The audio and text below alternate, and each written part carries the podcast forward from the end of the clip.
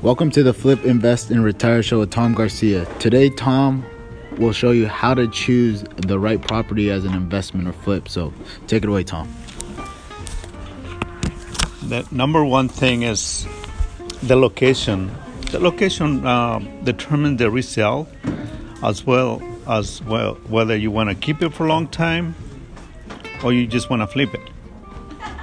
Price number two are you paying the the fair price? Always make sure that when you buy a property, you buy the uh, the right property for the right price.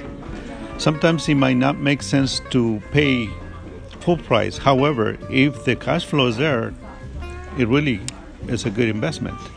You just got to make sure you review the numbers. Time limits.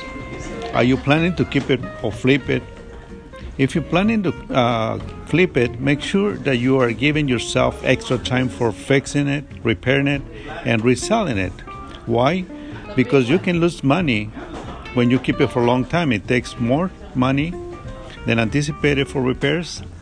That's not good. So make sure you give yourself extra time and anticipate for extra expenses as well.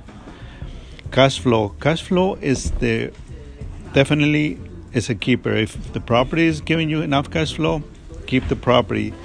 I usually use the my rate is um, buy four properties and out of the four flip three and keep one. I'm gonna leave you with this quote by Will Rogers, and he says, "Don't buy, don't wait to buy real estate. Buy real estate and wait."